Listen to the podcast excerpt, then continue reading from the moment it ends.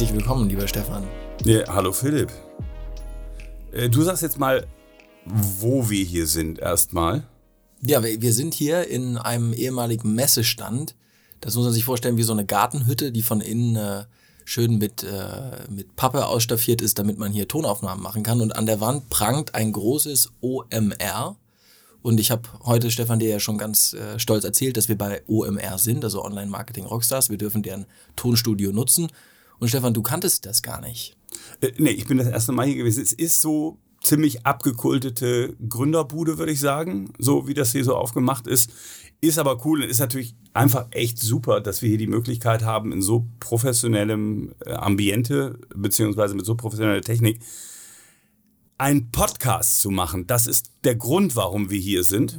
Ähm, ich sage es ganz ehrlich, es ist ein Stück weit Selbsttherapie. Ähm, ich bin Börsianer, ich mache seitdem ich 17 bin eigentlich nichts anderes als Börse, mache das auch super gerne. Das ist irgendwie mein Ding. Ich sage immer, ich stehe auf mit dem DAX, äh, mit dem Nikkei und esse zu Mittag mit dem DAX und gehe zu Bett mit dem Dow Jones Index. Aber ich wäre auch gern Kabarettist geworden, Komiker im weitesten Sinne. Ähm, das hat mich in der Schulzeit immer schon begleitet, irgendwie auf Klassenfahrten die Otto-Witze rezitieren, ähm, stundenlang. Aber ich habe dann irgendwann gemerkt, das reicht für Kantine, aber das reicht nicht für die Bühne. Und insofern ist das ein Traum, sowas dann hier so ein bisschen machen zu können.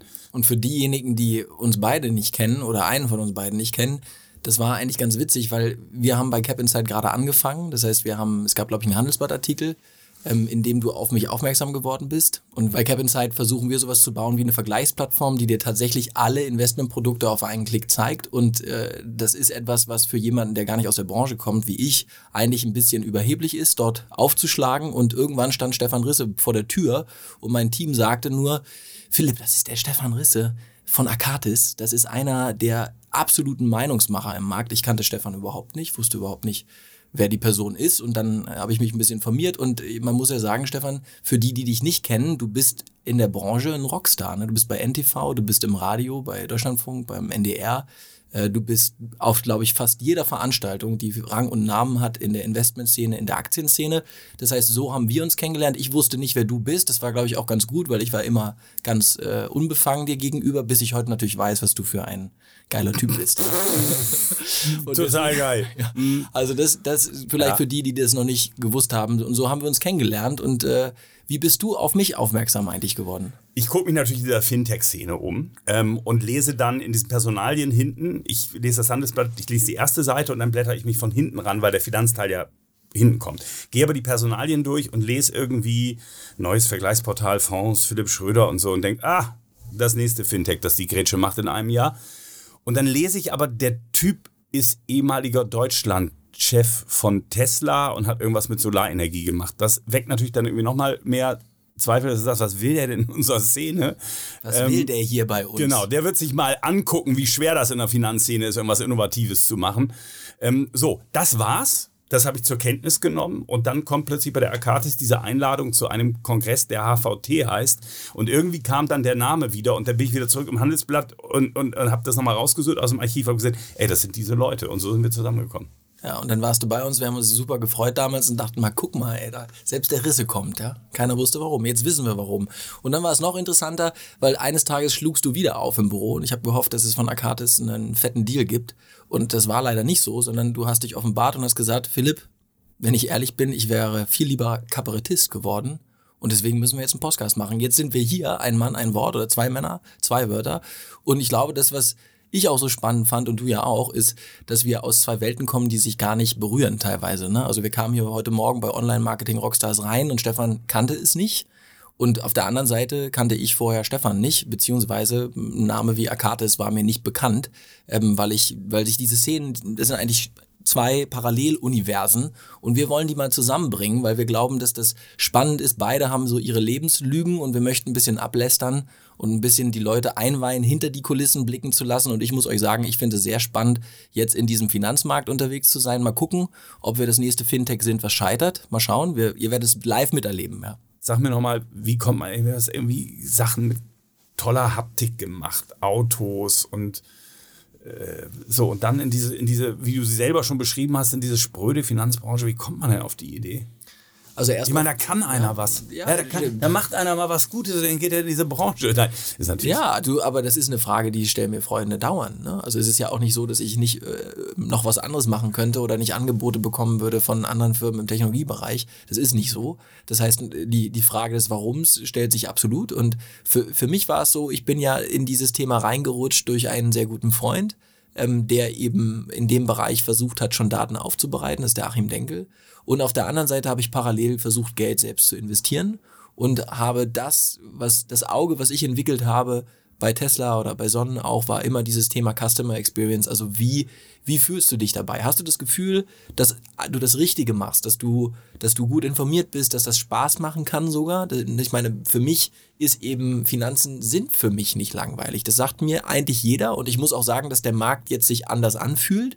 Aber meine Wahrnehmung ist, es geht um Sieg und Niederlage, es geht um das private Vermögen, es ist ja, Eitelkeit. Es ist super Pool. spannend, es ist ja. super spannend. Es ist ein Spiegel der Weltgeschichte, die Finanzmärkte. Ähm, also deswegen bin ich da. Ja, aber deswegen, so sehe ich das auch. Und dieser, dieser, dieser Drang des Neuen hat mich auch total erfüllt, weil ich eben dann gesehen habe, dass eben 95 Prozent der Deutschen da nichts machen. Und auf der anderen Seite, ähm, also eben im Investmentbereich und auf der anderen Seite das Thema sehr analog und Relationship, also äh, Personal, also persönliche Beziehungen spielen die größte Rolle, abhängig sind. Und ich selber gemerkt habe, mir hat es keinen Spaß. Ich hatte sechsstellige Beträge, ich wollte investieren. Ich wäre wirklich total offen gewesen für jede coole Experience. Und ich war auch nicht so ausgebildet, dass ich jetzt wirklich der Korinthenkacker gewesen wäre. Ich war also eigentlich ein dankbarer ähm, Kunde für jeden, der ein gutes Investmentprodukt gab. Denn die haben mich nicht gefunden. Die haben mich nicht gefunden, ich habe sie nicht gefunden und ich bin habe eigentlich nur mehr Fragezeichen aufgebaut in dem Prozess. Ich war also online unterwegs,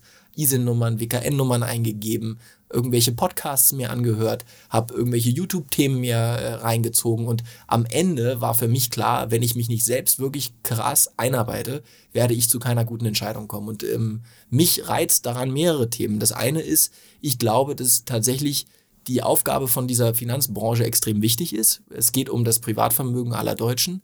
Und die Deutschen haben im Vermögen ein geringeres Vermögen als die Belgier zum Beispiel, weil wir nicht anlegen, weil wir eben sparen. Das heißt, wir haben, wir arbeiten mehr, wir verdienen mehr, aber wir sind ärmer als Länder, in denen weniger gearbeitet und weniger verdient wird. Ja. Das ist der erste Punkt. Der zweite. Die Belgier, das muss man sich mal vorstellen. Die Italiener Belgier. auch. Die Franzosen auch. Ja, die Italiener haben ja. mehr Vermögen. Wir ja. reden immer über die Verschuldung von Italien, aber äh, die Privatverschuldung minimal gering. Ähm, also die Gesamtverschuldung von Italien ist nicht so hoch, es ist halt beim Staat.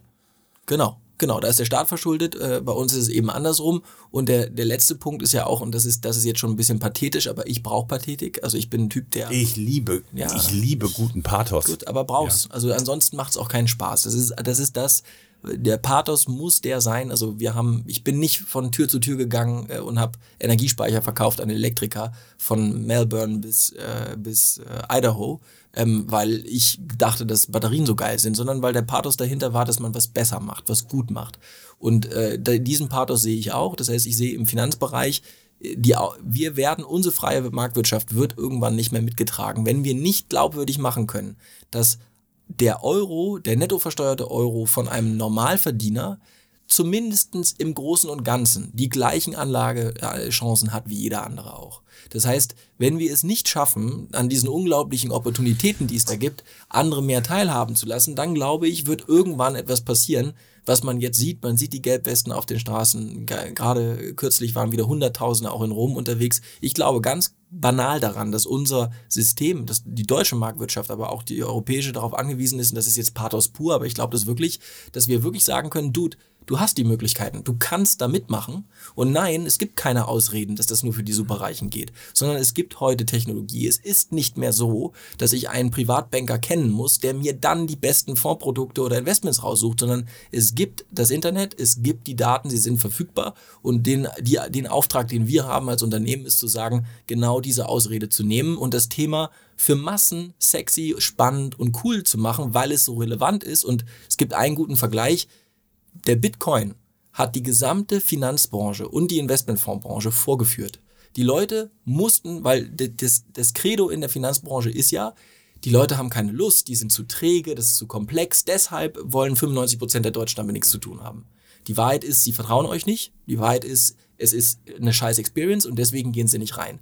Dann kommt jemand wie der Bitcoin oder Cryptocurrencies und die machen vor, die denken sich was aus, von dem noch nie etwas, jemand was gehört haben. Die, die Leute kaufen sich hunderttausendfach Wallets, USB-Sticks, also auf denen man irgendwelche Currencies, die man nicht überprüfen kann, runterlädt. Und es gibt einen Boom, der natürlich auch wieder abgeflacht ist. Aber für mich waren die Cryptocurrencies der Beweis, es ist da, der, der Need ist da. Unglaublich, unglaublich weites Feld. Ähm, weil ne, das ist so ein bisschen wie dieses Thema neuer Markt. Wenn, wenn der ganz große Reichtum ähm, irgendwie in Aussicht steht, dann rennen die Deutschen hinterher. Aber wenn es mal um, um seriöses Investieren geht, sind sie nicht dabei. Und äh, eins ist klar, Philipp.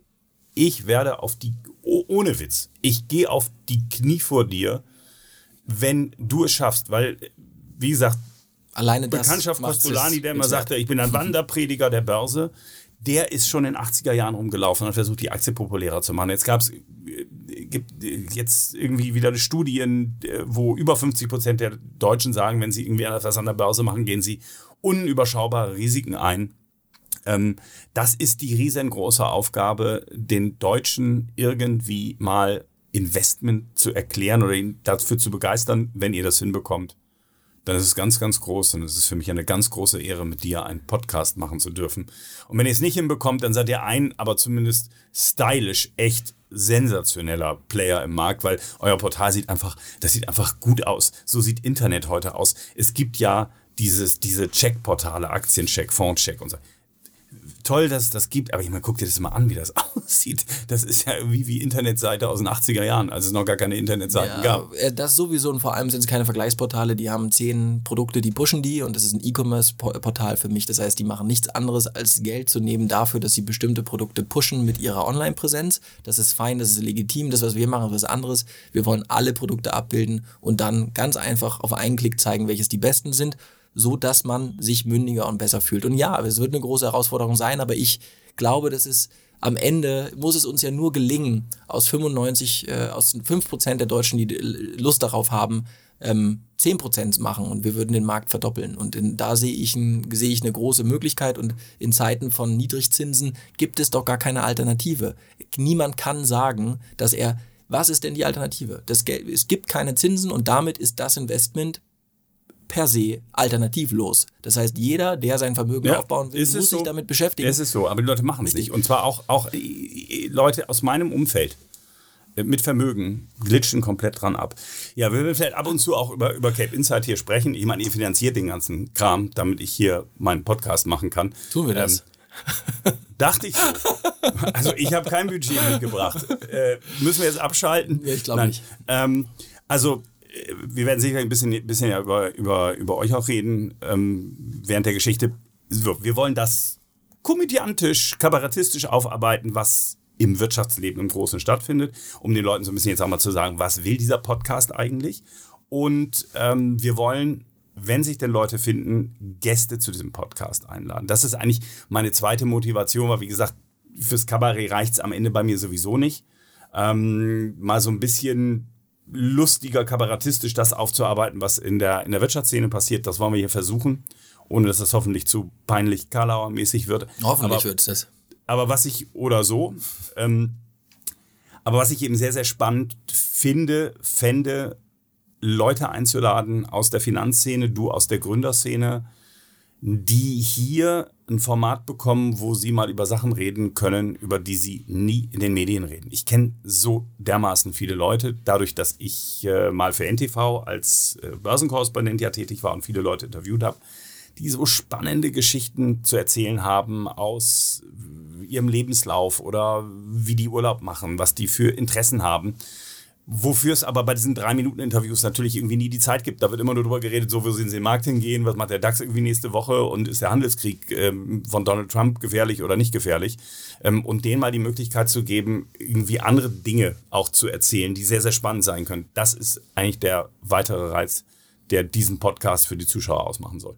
Genau. Und ein bisschen polarisieren macht, glaube ich, auch Spaß. Deswegen auch alle nicht böse sein, wenn wir hier mal vielleicht auch über die Stränge schlagen. Das wollen wir ganz, ganz mit Ansage, wollen wir mal über die Stränge schlagen und sind natürlich auch bereit, und das ist, glaube ich, einer unserer Codes, die wir hier einführen. Über jeden, den wir hier nennen im Podcast, der hat das Recht, auch hier zu erscheinen. Das heißt, wenn wir hier beginnen, Leute zu bashen, zu loben oder Dinge über sie zu erzählen, dann ähm, könnt ihr jederzeit eine E-Mail schreiben an mich oder an Stefan und sagen, hey, wir wollen dabei sein und die Dinge gerade stellen. Und äh, ich finde, das ist auch richtig so und wir hoffen, dass wir so den einen oder anderen auch überzeugen können, sich hierher zu trauen und mit uns mal ein bisschen zu leveln. Wo wir beim Thema Leveln sind, ich komme ja jetzt gerade in die Finanzbranche frisch rein und war äh, jetzt auf dem einen oder anderen Kongress. Und äh, ich habe mir das immer, das muss ich echt sagen, ganz, ganz anders vorgestellt. Ich habe mir gedacht, die Finanzbranche ist so das Coolste, was es gibt. Da sind die großen Investmentfondsmanager, die, die, vor denen die Unternehmen zittern. Und ich muss ehrlich sagen, dass ich ein, ein, ein bisschen äh, beinahe schon deprimiert bin und jetzt die Realität kennenlerne und ähm, sehe, dass hier äh, eigentlich die grauen Herren von Momo unterwegs sind. Das habe ich mir immer ganz anders vorgestellt. Wie siehst du das? Momo? Kennst du nicht? Du nee. kennst Momo nicht? Nee, Momo. Sind wir nicht? Ich kenne Moma, das ist dieses Magazin, glaube nee, ich, für Frauen. Okay. Momo ist eine Kindergeschichte. Und die Ach, Momo. Ja. Ach so. Ja, nee, ja. Ich, muss ich dir gleich sagen, das ganze Thema Fantasy, Game ah. of Thrones, ähm, Star Wars, also Science Fiction, Bevor Fantasy. Wir uns da verrennen, das ist eine Kindergeschichte. Steige ich ich, ich weiß, Michael Ende, die unendliche Geschichte Momo sind die großen Geschichten gewesen, die er gemacht hat, richtig? Ja. genau. So, und, und um es gleich zu sagen, da steige ich komplett aus. Schon als Kind ähm, habe ich äh, bei den, bei den Dagobert, bei den lustigen Taschenbüchern von Donald Duck und Dagobert Duck, die ich vor allem gelesen habe, weil der Typ in dem Geldspeicher rumschwamm, habe ich immer die Geschichte, die Geschichten mit der Hexe Gundel Gaukele übersprungen, weil ich sagte, es gibt keine Hexen. Klar, es gibt Enten, die in Geldspeicher schwimmen, das ist schon so, aber eben keine, keine Hexen. Und deswegen habe ich Momo nicht gelesen, äh, die unendliche gut, Geschichte nicht gelesen und eben auch diese Filme nicht gesehen. Ähm, insofern da fang, muss ich, eine andere, Öffnung, da muss ich eine andere Öffnung machen. Also es ist tatsächlich so, dass ich den Eindruck gewonnen habe, dass die Finanzbranche noch langweiliger ist, als ich es gedacht hatte. Und jetzt die Frage ist, äh, habe ich da eine falsche Wahrnehmung oder ähm, oder woran liegt das? Also warum, ich habe mir wirklich immer vorgestellt, ich bin ja Laie, komme frisch rein, ich bin jetzt seit sechs Monaten in der Branche. Es gibt viele Themen, die ganz anders sind, als ich sie erwartet hatte. Ein paar davon sind auch sehr spannend. Das sind immer die Dinge, die hinter den Kulissen passieren. Aber ich muss sagen, dass im Großen und Ganzen ich doch überrascht bin dafür, davon, wie teilweise rückständig, aber auch irgendwie so ein bisschen selbstverliebt diese Branche ist und wollte mal dich mal ketzerisch fragen, ob das eine schröderische Wahrnehmungsstörung ist oder ob du das auch so siehst. Ich bin ja da irgendwie groß geworden. Ich sehe das wahrscheinlich eher nicht so klar. Wenn ich in so einen, so einen, so einen kultigen Gründerladen hier reinkomme, das ist natürlich alles bei uns nicht so spannend. Ähm, aber was ist, was ist rückständig, was ist lang? Die Leute oder, oder wie die Branche organisiert ist? Naja, ich, ich würde sagen, dass, dass beides so ist. Ne? Ich, muss, äh, ich war ganz überrascht davon, wie viel, wie viel äh, ähm, analoge, aber auch, ich nenne es mal Relations ähm, im Vordergrund stehen. Das heißt, dass ich noch nie eine Branche erlebt habe, die so sehr davon lebt, dass es Verbindungen gibt zwischen Personen mhm. und viel, viel weniger davon lebt, dass es einen Wettbewerb gibt oder dass es eine Transparenz gibt oder dass es einen richtig einen großen Druck gibt. Also wenn ein Fondsmanager wechselt, nimmt er alle Kunden mit und es scheint irgendwie nicht, äh, es scheint sehr, sehr viel damit zu tun haben, welches Netzwerk man hat und viel, viel weniger damit, mit welchen Fakten man um die Ecke kommt. Zumindest ist das meine Wahrnehmung. Ja, es ist, glaube ich, schon du hast recht, es ist eine analoge Branche. Und ich glaube, die, die Branche, und das ist auch die Herausforderung, die ihr eben habt mit Cape Insight und, und jeder, der irgendwie versucht, auch im Retail-Bereich digital unterwegs zu sein, ähm, dass digital so richtig, richtig gut immer noch nicht funktioniert. Also es gibt ja viele Versuche, ähm, Guck dir mal diesen, diesen Zukunftsfonds an, ähm, den der von, Kai Diekmann von der Bildzeitung ja, ja. gemacht hat mit dem ehemaligen Investmentbanker Lenny Fischer. Ähm, die haben größte Schwierigkeiten, da Geld reinzukriegen, obwohl das Konzept gar nicht schlecht ist. Sie erklären über der Seite, warum man jetzt dringend irgendwie Aktien braucht, weil es auf der Zinsseite nichts mehr gibt. Äh, das, das, die Leute sind irgendwie bereit, im Geldanlagebereich äh, offenbar ähm, vieles zu tun, aber es nicht online zu tun, so wie sie irgendwie mal eben Schuhe kaufen bei Zalando. Ähm, das ist so. Insofern habt ihr da auch eine große Aufgabe vor euch. Beneide, aber, beneide ja, euch da nicht. Ähm, aber wenn ihr es wenn ihr schafft, seid ihr die ganz Großen. Dann hoffen wir mal, dass wir es schaffen. Ja, aber jetzt erzähl du, also nochmal, erzähl mal ein bisschen was von dir. Du hast Abitur? Was möchtest du denn wissen? Ich habe Abitur, ja. Das ist toll. Auch, auch wenn ich mir nicht sicher bin, dass es, wenn man es überprüft hätte, wirklich allen Maßstäben standhält, aber Schütt mir kurz mal was zu trinken ein. Ich habe Abitur, ja. Ja. Äh, gemacht wo, in welchem Ort? Äh, Im Landkreis Lüneburg Ja. äh, in, im Ort Marienau. Das ist ein, äh, eine Internatsschule. Ah, okay. Das erklärt einiges. Ja. Kind von reichen Eltern. Aber für Salem hat es nicht gereicht. Für Salem hat es nicht gereicht und ich war auch nur Tagesschüler. Das Ah, heißt, okay. ich musste abends wieder nach Hause. Das nannte man bei der Bundeswehr, glaube ich, Heimschläfer. Genau, Ja. so einer war ich. Ähm, ja, ich habe auf einer Bremer Schule Abitur habe ich irgendwie auch noch gemacht und dann bin ich ja irgendwie gleich in diese Börsenszene. Okay, also du machst Abitur, studierst dann was? Ich habe dann ziemlich einiges studiert. Ich habe äh, damals gab es noch die ZVS, die zentrale äh, Stelle für Studienplatzvergabe. Kann ich mich erinnern. Ja, genau. Und ich durfte dann mit meinem 1,9er Abi nach Jena. Wow. Ja, und dann In Osten. in Osten. Das heißt, ich bin mit meinem Polo damals nach äh, Jena Lobeda reingefahren, wo so diese riesigen sozialistischen äh, Wohnsilos waren.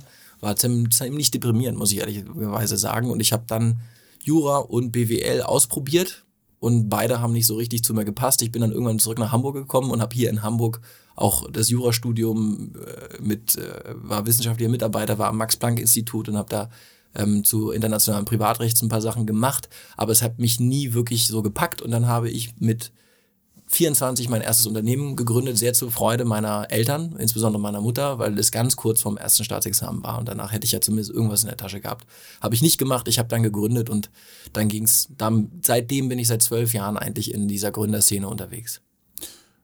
Okay. Ähm, bei mir relativ ähnliche Geschichte, außer dass ich irgendwie nicht so richtig gegründet habe, obwohl ähm, eigentlich schon. Äh, Abitur in Bremen. Ich glaube, schwerste Abitur Deutschlands, hat man gesagt. Ja, das hab Die- ich auch die, gehört. Ja, die Bayern, glaube ich. Leuchtturm. In, also das Abitur aus Bayern haben wir in Bremen immer an der Uni da nicht anerkannt, weil das dazu stellt, es war umgekehrt. Jedenfalls ähm, Abitur in Bremen und dann wollte ich eigentlich eine, eigentlich eine Banklehre machen und hatte auch eine Lehrstelle. Und dann gab es aber so eine Brokerfirma namens Hutzler Brokerage in Hamburg, die. Hutzler? Hutzler. Hutzler. Natürlich, Ja, ja. saß in der Fehllandstraße in der Ecke, relativ da um die Ecke vom Vierjahreszeitenhotel. Und die suchten nur Leute im Handelsblatt im Stellenteil, ähm, die Börsenkenntnisse hatte. Hatten- Und stand nicht irgendwie, sie müssen studiert haben oder Berufsausbildung haben. Und da bin ich hin. Und da bin ich dann, insofern bin ich auch Gründer. Wir waren da nur freie Mitarbeiter, da gab es noch keine Scheinselbstständigkeit. Man zahlte eine Büropauschale und konnte dann irgendwie Kunden anwerben und die damals, wir reden über das Zeitalter vor dem Internet. Es gab kein, kein Internet, es gab keine Online-Kurse, das heißt, du hast irgendwo angerufen und wir hatten halt ein Realtime-Kurssystem, Quoton hieß das, und haben dann telefonisch Termingeschäfte äh, in Chicago ähm, aufgegeben oder ich habe noch per Telex Aktienorders rübergegeben. Das war dann so mein erster Job, äh, warum ich dann am Ende eine Universität sogar nie besucht habe. Manchmal bin ich Ah, jetzt da und, und, und gehe hin und äh, da Vorträge halten für Studenten, aber ich habe eine Uni nie von innen gesehen. Aber du kannst in deinem Lebenslauf immer schreiben, er studierte Betriebswirtschaft und äh, Nee, nee, Jura. ich habe nichts abgeschlossen davon, deswegen darf ich das eigentlich nicht. aber darf man nicht reinschreiben, er studierte? Ich meine, studiert Ja, das darf man, aber- aber du darfst nicht schreiben, du bist Abschluss darf Diplom. ich nicht. Äh, Nee, nee, genau. das wäre. Ähm, Genau, genau. Ich habe zur Beruhigung meiner Mutter in St. Gallen dann noch äh, so ein Programm gemacht, wo man ein bisschen Geld bezahlt oder auch ein bisschen mehr. Ja. Und das habe ich dann neben dem Job gemacht. Das heißt, jetzt habe ich sogar auch so einen Abschluss offiziell, aber ich habe weder BWL noch Jura. Äh, mit keinem der beiden Studiengänge darf ich mich brüsten. Würde ich auch Okay. nicht machen. wa- Was war das jetzt für ein Unternehmen, was du gegründet hast? Oh, das ist, das war, äh, das, das zeigt, wie, äh, wie wichtig es war, mir war, unbedingt das Studium zu beenden. Ja. Ähm, wir haben, ich habe damals über einen Freund ähm, äh, bin ich auf eine Idee gestoßen, ähm, die damit zu tun hat, die hohen Kosten äh, für Heizöl irgendwie so zu benutzen, dass man damit Geld verdienen kann. Und es war eigentlich eine ganz einfache Idee. Man geht zu einem Hotel oder zu einer großen Schule oder zu einem großen Unternehmen und sagt, hör mal zu, deine Heizkessel kommen aus den 70er Jahren und die sind alle auf Öl. Damals 2006, 2007 war der Ölpreis über 100 Euro pro Barrel, also ein sehr höherer Ölpreis. Und man sagt, ich tausche dir die Dinger aus und auf eigene Kosten und ich garantiere dir, du hast sofort 10% Kosteneinsparnis. Wenn das nicht so ist, ist das mein Problem. Tatsächlich waren die Möglichkeiten, Kosten einzusparen mit einer Umstellung auf Gas und auf Brennwertkessel, die modern waren, viel, viel höher. Aber ich hatte natürlich keine Ahnung von Tuten und Blasen, genauso wie jetzt im Finanzmarkt. Das heißt, ich habe irgendwie eine Schwäche dafür, immer in Bra Branchen zu gehen, von denen ich gar nichts verstehe. Und äh, deswegen haben wir dieses Geschäft begonnen aufzuziehen. Wir haben das auch mehr oder weniger erfolgreich gemacht. Dann kam aber 2008 Lehman und dann crashte nicht nur der Börsenkurs, sondern es ging auch die Ölpreise den Bach wieder runter. Das heißt, dieses Delta, an dem wir Geld verdient hätten, nämlich, dass wir äh, die 10% Einsparung ähm, noch schlagen können, weil wir tatsächlich bis zu 40 Prozent eingespart haben bei diesen Modernisierungsmaßnahmen. Damit konnten wir dann leider kein Geld mehr verdienen und dann ist dieses Unternehmen auch gegen die Wand gefahren. Das war mein erstes Startup-Erlebnis. Ich hatte auch Investoren, hatte eine, hatte eine reiche Familie, Brenningmeyers, denen gehört C&A. Da war ein Sprössling dabei, mit dem ich das zusammen aufgebaut habe. Das heißt, ich habe einmal Full Scale erlebt, hoch und runter, Investment, Family Office und die ganze Chose in, inklusive der Situation, dass man irgendwann dasteht ohne Universitätsabschluss mit 27 die Mama hat ohne sich Job. gefreut. Die Mama hat sich sehr gefreut und ich war auch ziemlich fertig damals, ja. Ähm, aber das war rückblickend eine gute Erfahrung. Ja. Okay, muss man glaube ich wahrscheinlich auch hinlegen. André Costolani, die ich ja gut gekannt habe, warum, wieso, können wir nochmal drüber reden, ähm, hat äh, ja geschrieben, man muss als Börsianer zweimal pleite gewesen sein, um sich Spekulant nennen zu dürfen. So, kann ich auch muss sagen. noch einmal machen. ähm, habe ich, ach so, ja, ist doch Cape Insight irgendwie ein Genau. guter Ansatz. Jetzt, jetzt, jetzt verstehe ich, jetzt, ver- jetzt verstehe ich, warum. Ab und zu muss man failen. Dann hast du Genau. sonst auch keine Street Credi- Credibility mehr. Nee, ja, das ist ganz ich auch. wichtig. Also. Ja. Ähm, nee, also bei mir war, war auch, ich glaube, erste, erste Aktie war IBM. Ähm, das war zu langweilig und dann habe ich äh, Aktienoptionen irgendwie mich da eingelesen und da gab es dann auch die erste Pleite und es gab dann auch noch welche. Also Spekulant darf ich mich schon irgendwie nennen. Aber du hast nur das Geld anderer Leute verzockt. Ist Nee, nee, immer das eigene. Immer, das, das eigene. Ja, irgendwann auch mal, äh, ja, ähm, äh, äh, Dann hast du das System noch nicht durchblickt, Stefan. Also ja, ich bin, glaube ich, einfach zu naiv, zu blöd. Ähm, nächstes Mal nimm einfach das Geld anderer Leute und nur wenn sie gewinnen, nimmst du auch was. Ja, das ist ja im Grunde im Fondsmanagement so. Was ich aber gut finde, ähm, weil ich Sehr richtig. bin auch in anderen Branchen unterwegs gewesen, die so Spekulanten, Zockern Hebelprodukte zur Verfügung stellen, wo es ja tatsächlich so ist, dass die Mehrheit der Leute Geld verliert. Die wissen natürlich, was sie da tun und unterschreiben. Aber das Schöne ist, in, in der Fondsbranche, in der du dich jetzt irgendwie auch bewegst, und ich bin ja nun dichter dran, weil wir ja Fonds managen, ähm, dass ja tatsächlich so ist, dass ähm, du eine Win-Win-Situation hast. Ähm, wenn du das Geld deiner Anleger verlierst, verlierst du die Assets erstens. Zweitens verdienst du weniger dran, weil in einigen Produkten Gewinnbeteiligungen dran sind. Das heißt, du hast schon sehr, sehr veritables Interesse. Außer du ähm, hast so hohe. Ausgabeaufschläge draufgeknallt und bist nur im Vertrieb tätig und dann interessiert es dich gar nicht mehr. Ja, aber die Zeiten sind jetzt ja vorbei, wo es so äh, transparente Portale wie Cape Insight gibt, äh, die Fies, deutlich ne? machen, dass man sowas äh, Wo alle die Gebühren sehen können. Viel günstiger. Ja, aber wir sind ja eine Fondsboutique. Für uns sind die Ausgabeaufschläge sind für uns egal. Das hat ja immer nur der Vertrieb gemacht. Ähm, von, von einem Ausgabeaufschlag hat der Fondsinitiator eigentlich nie was gesehen. Zu- Zumal man zu Akatis an dieser Stelle sagen muss, dass ihr tatsächlich wahrscheinlich einer der erfolgreichsten Fondsmanager der letzten 20 Jahre seid. Jetzt äh, unabhängig von unserer Positionierung. Äh, ich glaube, es gibt keinen, kaum einen Value-Fondsmanager in Deutschland, der so erfolgreich ist wie ihr, auch wenn Value vielleicht gar nicht mehr so die Zukunft hat im, im Anlagebereich. Aber wir haben uns ja auch geschworen, nicht zu viel über diese Systematiken zu sprechen. Aber für die, die es nicht wissen, Arcadis ist tatsächlich einer der erfolgreichsten Fondsmanager der letzten 20 Jahre. Hat jetzt aber auch Themen, die, die wir uns sicherlich auch nochmal anhören werden. Ich würde aber gerne nochmal umschwenken. Ich würde nämlich gerne nochmal umschwenken in die Richtung, ähm, was wir eigentlich erreichen wollen mit diesem Podcast. Also du hast gesagt, wir möchten äh, hier interessante Persönlichkeiten reinholen, aber ich denke, einer der Punkte war ja auch, dass wir mal gegenüberstellen wollen, den Finanzmarkt auf der einen Seite und auf der anderen Seite mit all seinen Relationship-Themen, mit dem Trust-Themen, die man da so hat und auch mit dem Pathos und den Nadelstreifenanzügen und den äh, bunten Socken und dem Golfen und diesem ganzen Lebensstil von Porsche und äh, Yacht und auf der anderen Seite die Startup-Welt, aus der ja ich komme, die ganz anders ist, nämlich mit äh, Vollbart und mit Hoodie und äh, ähm, die ihre eigenen Ethos hatten. Wir möchten die gerne mal so richtig clashen lassen. Also so, das merken wir ja auch im Gespräch, dass es ganz witzig ist. Ich komme immer, ich bin auch darauf angesprochen worden schon, dass ich mich falsch kleide. Das heißt, ich wurde schon tatsächlich darauf angesprochen, warum ich denn als Vorstand einer Gesellschaft, die in dem äh, Investmentfondsbereich unterwegs ist, mich so anziehe. Zum Beispiel, dass ich kein weißes Hemd trage, sondern ein schwarzes und einen blauen Sakko. Und das ist, da hätte ich beinahe angefangen zu lachen, habe aber gemerkt, ey, das ist ein echter Punkt.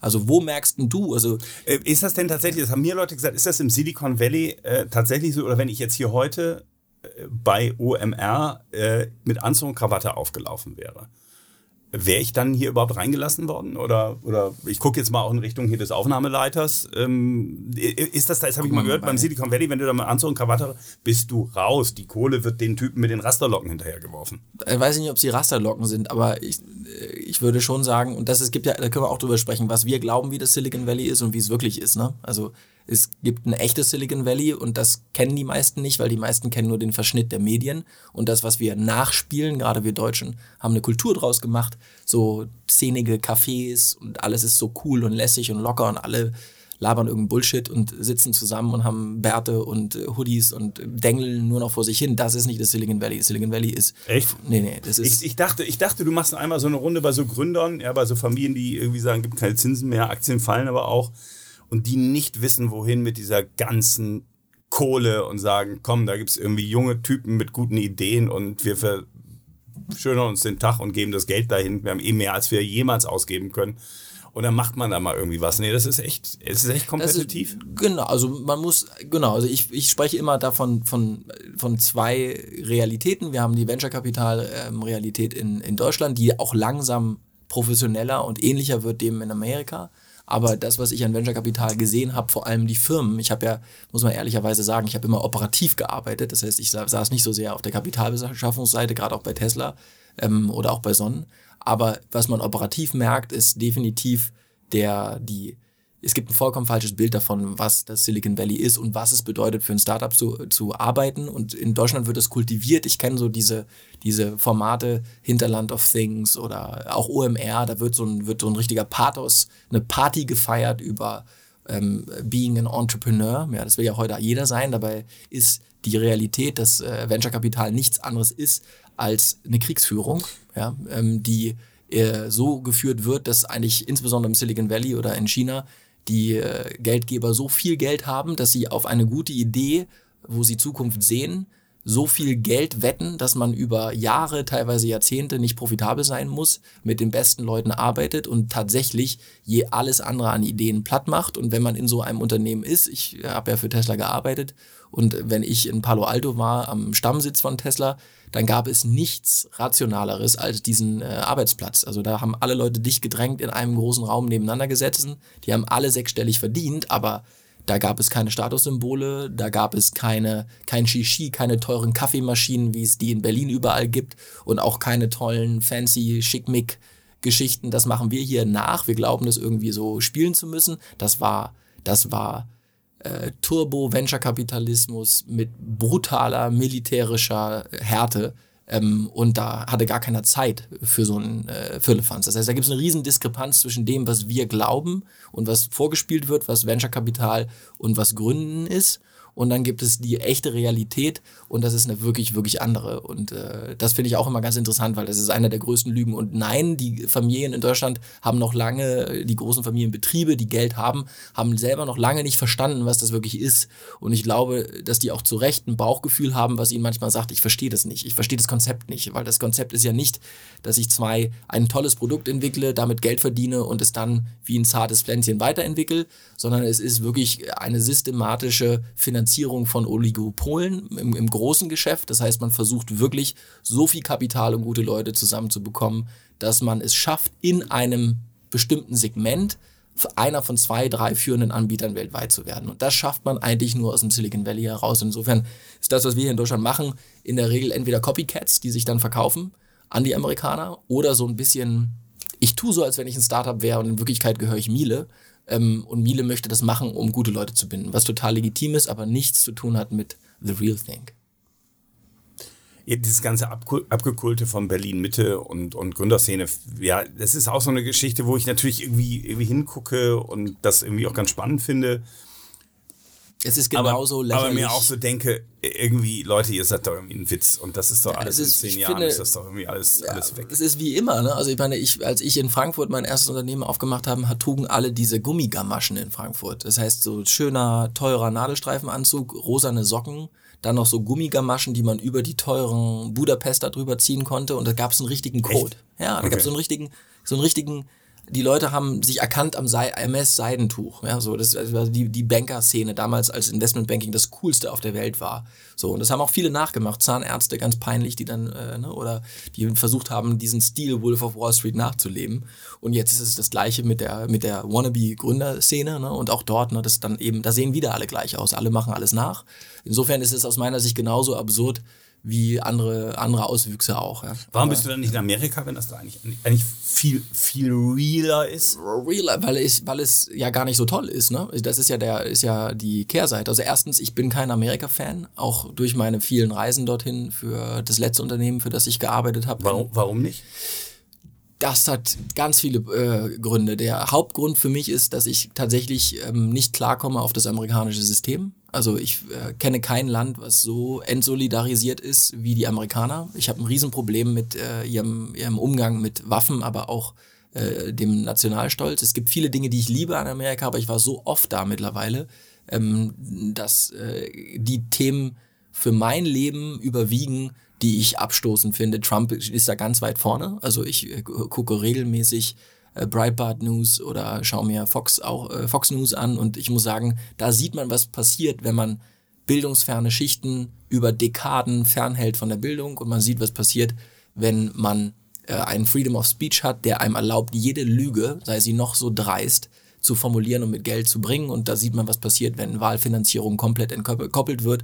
Und all diese Punkte zusammen ähm, haben äh, auch, dass es keine Gesundheitsfinanzierung gibt für alle. Also das wirklich in San Francisco vor einem Fünf-Sterne ähm, Hotel, wo die durchschnittliches Einkommen in San Francisco unglaublich hoch ist, bei einer Vollbeschäftigung herrscht, die Geisteskranken, weil sie keine Krankenversicherung haben, krepieren vor den Türen dieser reichen Leute. Und ähm, ich muss sagen, das ist eine Art und Weise, auch wie man umgeht mit bildungsfernen Schichten und äh, das ist, da, für mich ist das nichts. Ich bin extrem froh. Ich war früher, wollte ich aus Deutschland immer weg.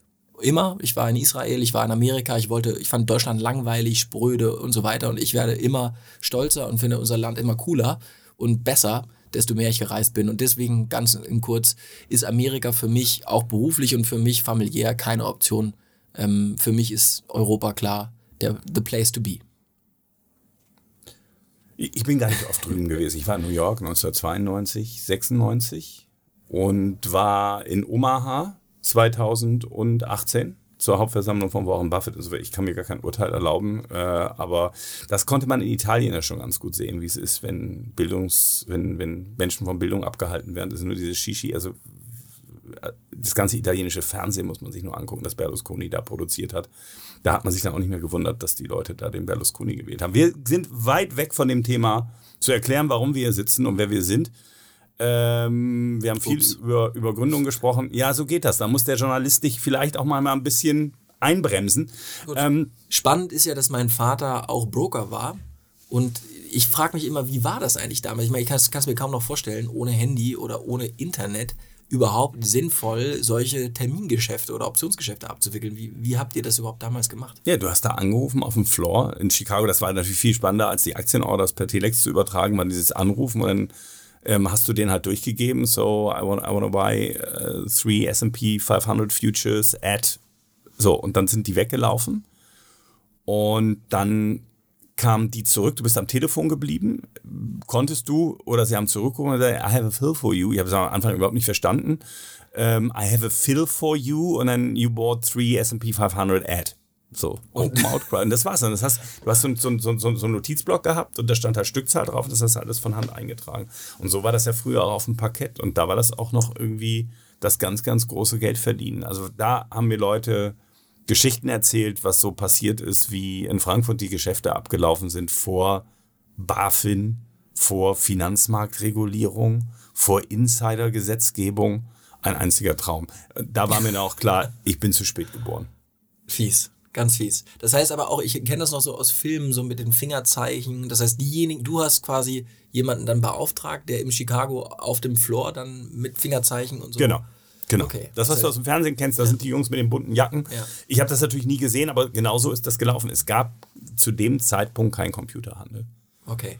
Und danach ging es für dich ins Showgeschäft. Dann bist du ja berühmt geworden, aber wie? Ja, ich habe dann Wetten das äh, moderiert. Genau. Unter dem Namen Wolfgang Lippert. Und das lief aber nicht so gut. Und ähm, dann war ich wieder Stefan Risse.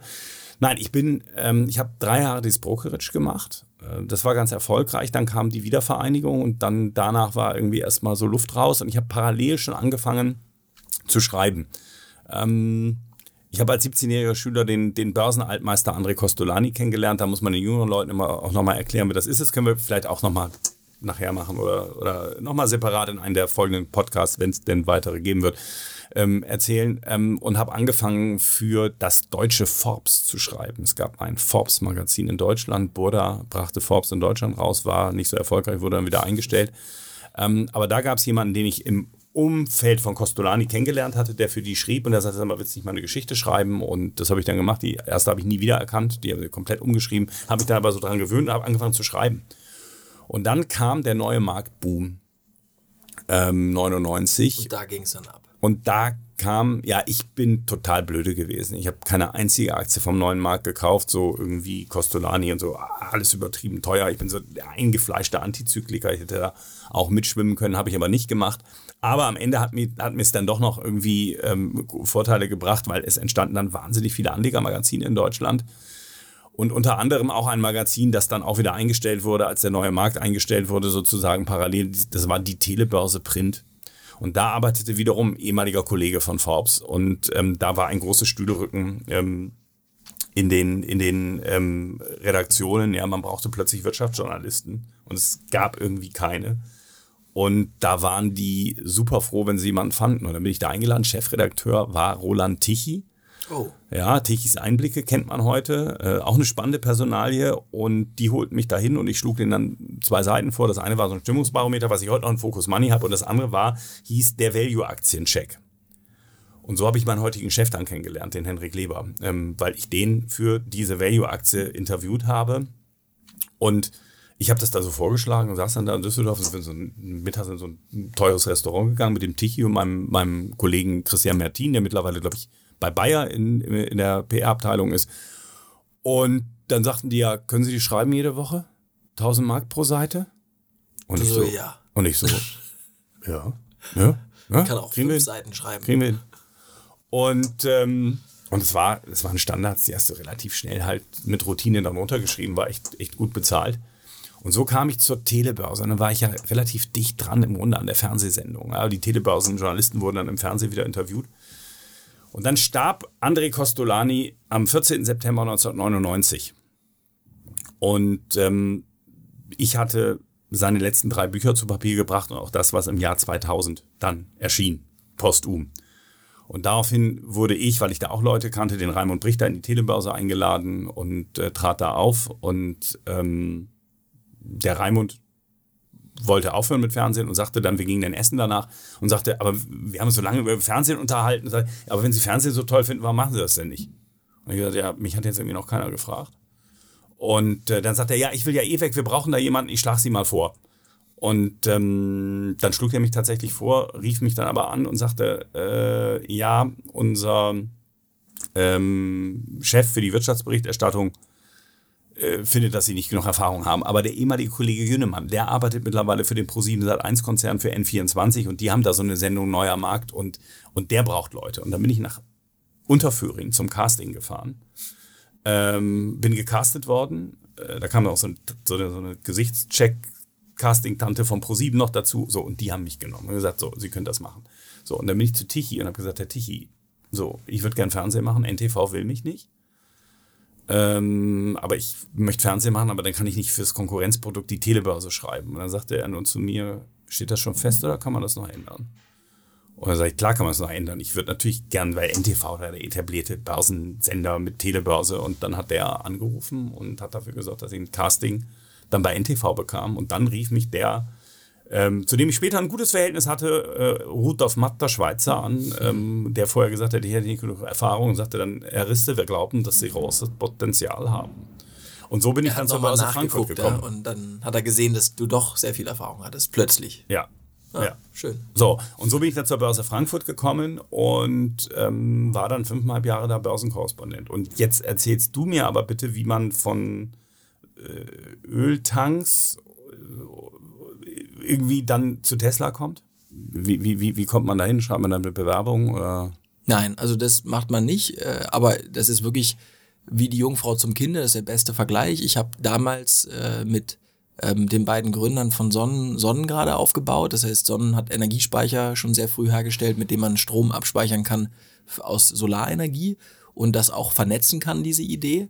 Und wir waren sehr, sehr pionierig. Das heißt, wir waren sehr weit vor unserer Zeit damals. Pionierig ist ein ja. schönes Wort. Pionierig. Ja, also wenn du ein, wenn du. Das ist ein Adjektiv, oder? Das ist, das habe ich gerade erfunden. Steht ja. im Duden? Das steht äh, noch nicht im Duden, aber wird, wird aber schaffen. aufgenommen, ja, weil der Duden nimmt am Ende alles auf, was zu oft falsch gemacht wird, nimmt genau. der Duden auf. Muss man genau. nur Wolf also, Schneider Wir lesen. waren auf jeden Fall mega pionierig unterwegs ja. und da ging es ja auch um Lithiumbatterien so und wir haben damals, das war in 2013, die ersten Kapitalrunden abgeschlossen und äh, waren in einem Markt, den es nicht gab und haben einen Markt gemacht und haben so ein bisschen darauf gehofft, dass dieser Markt dann auch irgendwann kommt und haben natürlich, wie das so ist, gedacht, wir müssen in die USA, also wir müssen, wir müssen, wenn dann global, ja, think big unterwegs sein. Und deswegen hat war ich mit dem Christoph Ostermann damals drüben in den USA und wir haben dann ein paar Vorträge gehalten und gezeigt, wie weit wir technologisch sind und haben eine Tochterfirma gegründet und wir waren in San Francisco. Und irgendwann, nachdem wir das erste Mal dort waren, bekam ich ganz plump bei LinkedIn eine Nachricht, die ließ sich so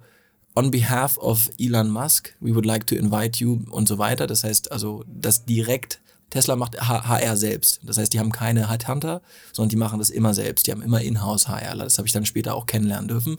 Und die haben mich angesprochen und haben gesagt, komm doch mal vorbei. Wir haben Lust, dich kennenzulernen. Wir glauben, dass du ähm, zu uns passt.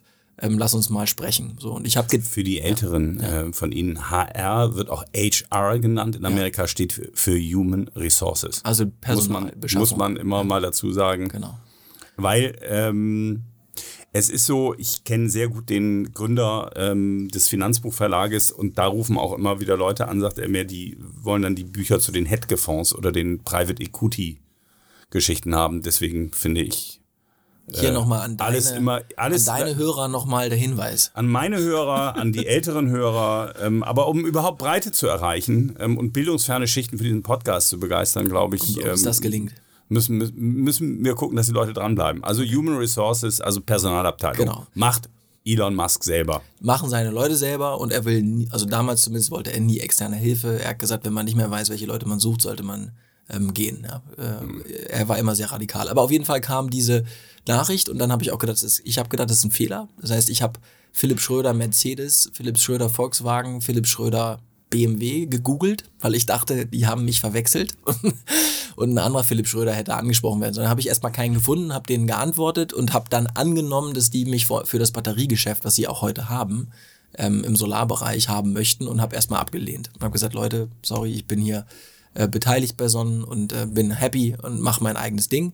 Ähm, und dann haben sie gesagt, nein, nein, nein, wir, das geht um die Position des Deutschlandchefs. Dazu muss man wissen, dass damals Tesla in Deutschland nichts hatte. Ja, das heißt, das wäre ungefähr, also das ist ein Reich ohne Untertanen, ja, was man da bekam. Und dann bin ich äh, tatsächlich rübergeflogen, ähm, weil ich beruflich ohnehin da war und war dann in der Factory in Fremont. Ich war in Palo Alto, ich bin das Auto gefahren, ich habe den Vorstand kennengelernt, ich habe Elon kennengelernt und ich bin in dieses Auto eingestiegen und habe aufs Gaspedal gedrückt oder auf den quasi das Batteriepedal, wenn man so will.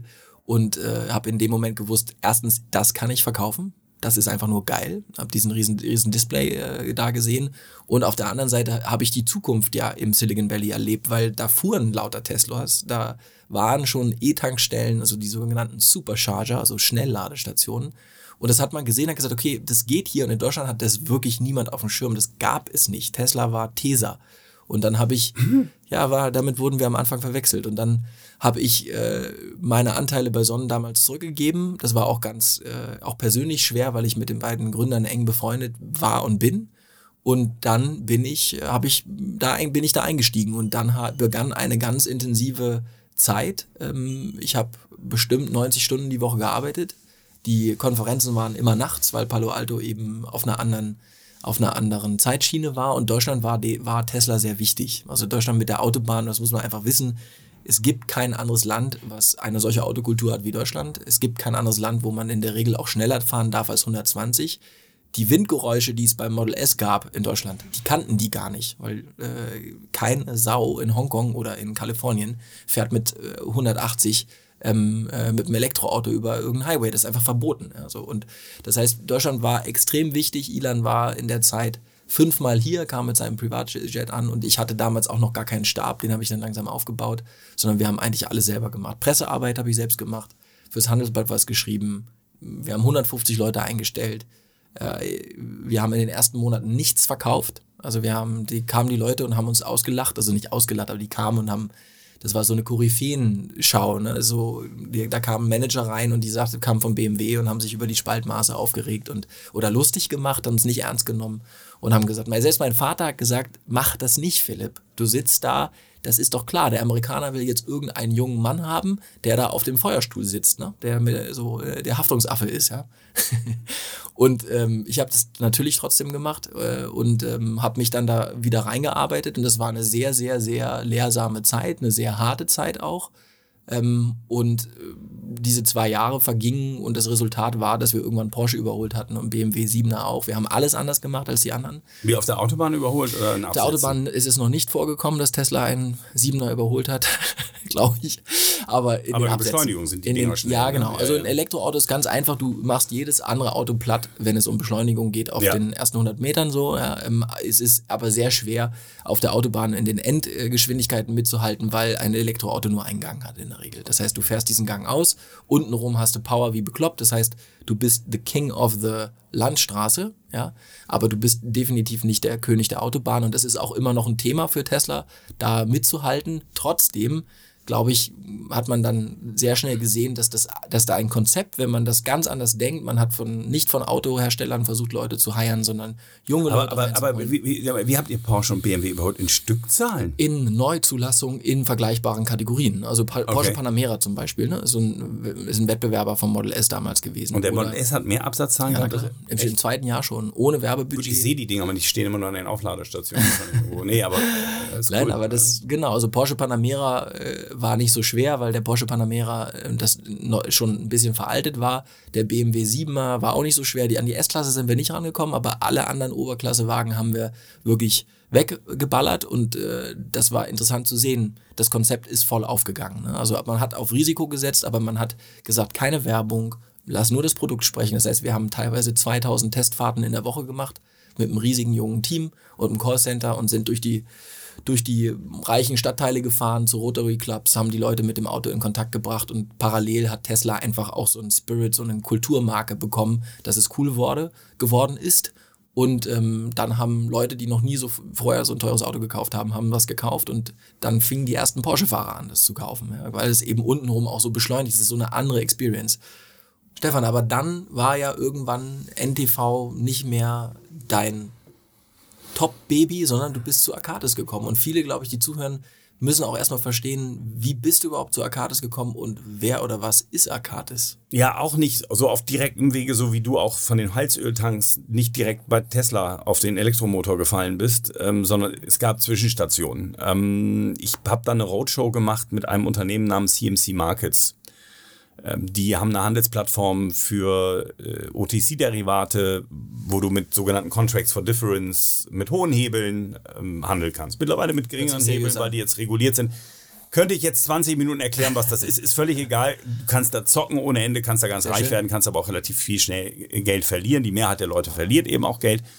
Und dann habe ich für die fünf Jahre lang gearbeitet. Und ah, da gibt es auch noch schöne Anekdoten, wie so der Abgang dann am Ende da war. Aber das ist dann vielleicht auch nochmal was für, für irgendwelche Geschichten, wo es dann, wo es dann passt in zukünftigen Podcasts. Also da bin ich dann fünf Jahre gewesen. Dann bin ich in den Bereich der Vermögensverwaltung gegangen. Hab, und das ist ja auch pressebekannt, steht auch in meinem Wikipedia-Eintrag, äh, falls äh, jemand da ist, der für Wikipedia schreibt, vielleicht einfach rauslöschen.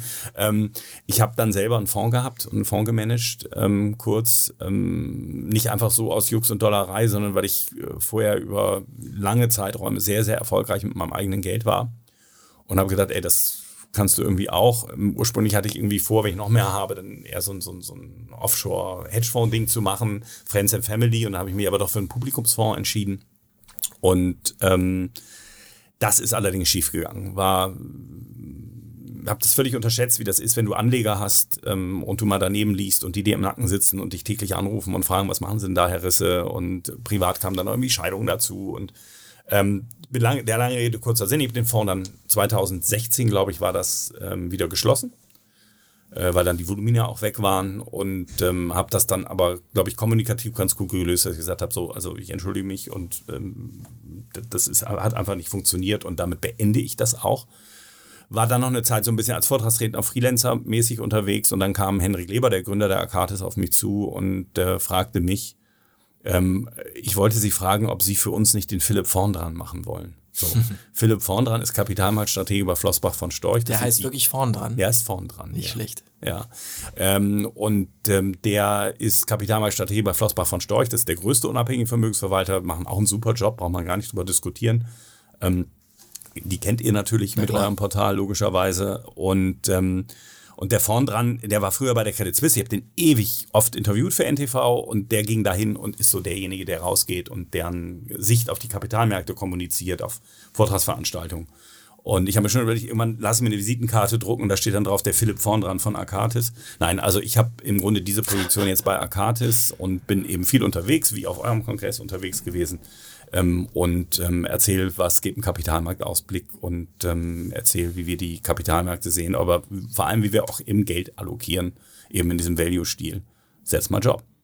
Ja. Die Zuhörer dieses Podcasts sind mündig, darüber zu befinden, wie sie diesen Podcast finden. Ich weiß nicht, ähm, hier sitzt ja auch Nikias Günther, ähm, der im Grunde dein geistiges Hirn im Hintergrund ist, wenn ich das richtig genau, verstanden habe. Genau, ich sage immer nur das, was er mir vorsagt. Du bist ja auch, wie alt bist du? Wir haben immer unser Alter gar nicht kennen. Ich bin 50. Ich bin 35. Du bist 35. Ähm, Im Grunde ja eigentlich auch schon wieder viel zu alt für diese Startup-Szene. Ja. Nikas ist äh, äh, 21, keine Ahnung. Nee, 22? 22, auch Alter sein. Und, ähm, äh, und insofern, ich, ich weiß nicht, ob es möglich ist, nach diesem Podcast zu sagen, die Leute sollen abstimmen, ob es davon überhaupt eine zweite Folge geben soll oder nicht.